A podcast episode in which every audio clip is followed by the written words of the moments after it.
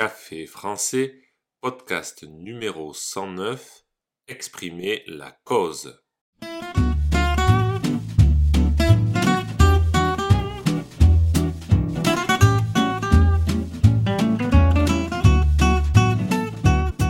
Bonjour chers auditeurs, comment allez-vous? Bienvenue sur Café Francais, le podcast quotidien pour apprendre le français. Dans le podcast d'aujourd'hui, je vais vous expliquer comment exprimer la cause. La cause, c'est ce qui produit quelque chose, un événement ou une situation. Je vais vous décrire quelques façons d'exprimer la cause. N'oubliez pas que les exercices et la transcription du podcast sont disponibles sur le site internet caféfrancaisavecgauthier.com. Sur ce site, vous pouvez aussi réserver un cours de français. C'est parti, prenez un café et parlez français.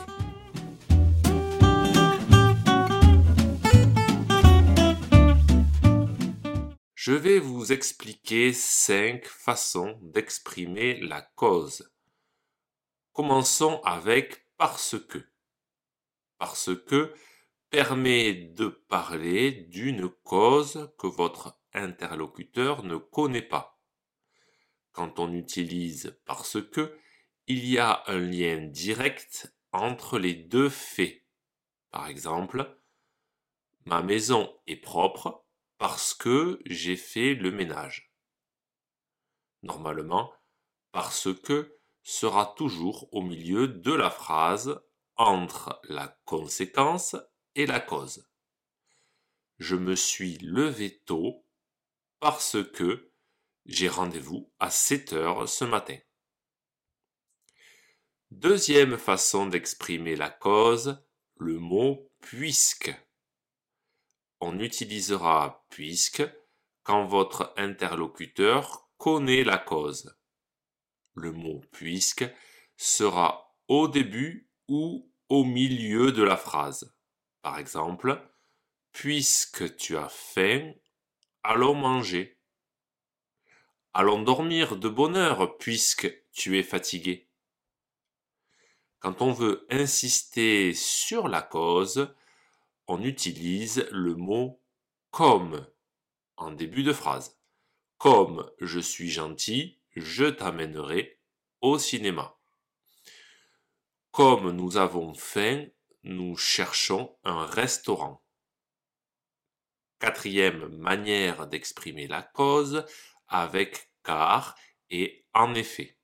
Car et en effet peuvent être utilisés exactement de la même façon. Ils servent tous les deux à justifier ce qui vient d'être dit. On explique le pourquoi de ce qu'on vient de dire.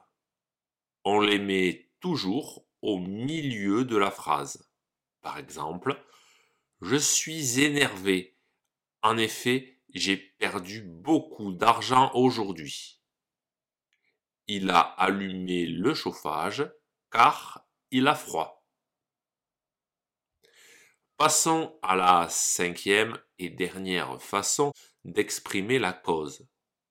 À cause de ou grâce à. Leurs utilisations sont les mêmes, mais à cause sert à introduire un événement négatif. Et grâce sert à introduire la cause d'un événement positif. On les aura en début ou au milieu de la phrase. Voyons ça avec des exemples. On a perdu à cause de l'arbitre. À cause de toi, j'ai raté mes examens. Grâce à vous, nous avons du travail. Tu cuisines bien grâce à ton père qui t'a tout appris. Nous avons donc vu 5 manières d'exprimer la cause avec parce que, puisque, comme, car et en effet, à cause et grâce à. Maintenant, il ne vous reste plus qu'à vous entraîner. Si ce podcast vous a plu et pour soutenir le projet, n'hésitez pas à consulter les vidéos de Café Français sur YouTube ou à me suivre sur les réseaux sociaux. Vous pouvez aussi me retrouver sur le site internet caféfrancaisavecgauthier.com. À bientôt, chers auditeurs!